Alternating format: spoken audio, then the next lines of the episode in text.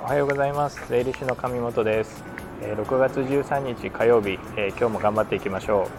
う。この配信は会社経営と家族子育ての時間の両立を目指す一人起業家一人社長の方が知って得する経営やお金の豆知識について配信していきたいと思います。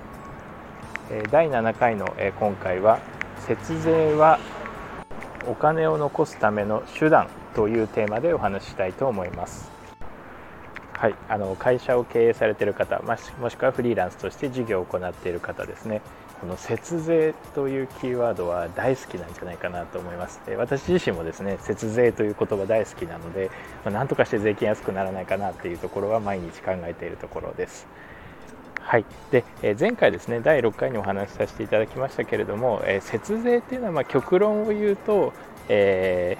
ー、経費を増やすっていうことしかま基本的にはないよねと。要は、え税金というのは利益に対して課されますので、え売上から経費を引いた利益に対して税率をかけて、え税金がかかりますよと。いうことは税金を減らす要は節税をしようと思うと基本的には経費を増やすしかないよねと。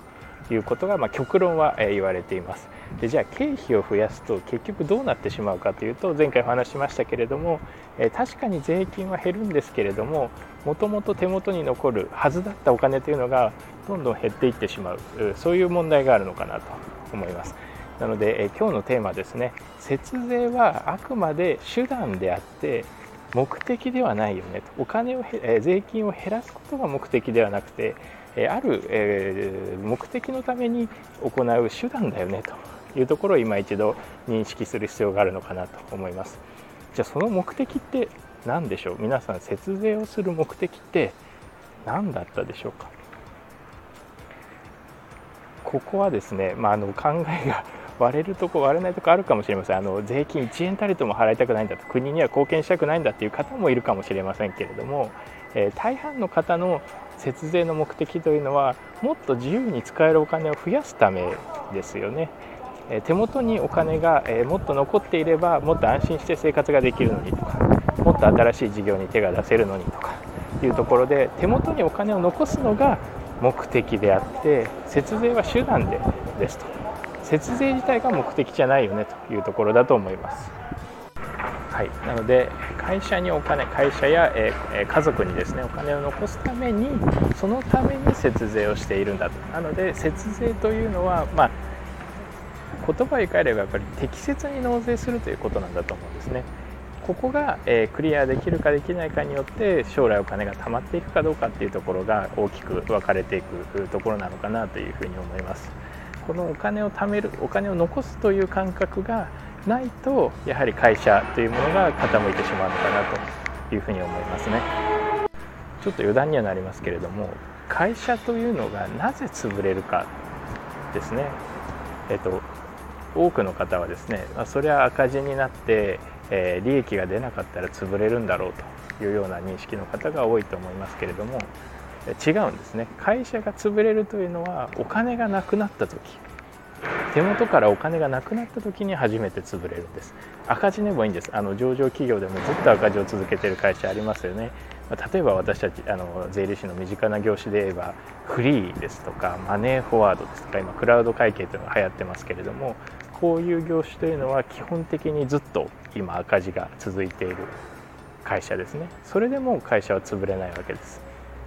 まあ、それはその節税だけが目的ではなくてえ会社をちゃんと資金調達ができてるとかいろんな理由はあるんですけれどもえー、何が言いたいかというと会社が潰れるのは利益が出なくなった時ではなくてお金が足らなくなった時ですなのでお金の管理がえー、できないと会社というのは簡単に潰れてしまうというところになりますので、えー、ここがですね実はあの節税と実は実にリンクしているところで節税のためにお金を使っている方っていうのは基本的には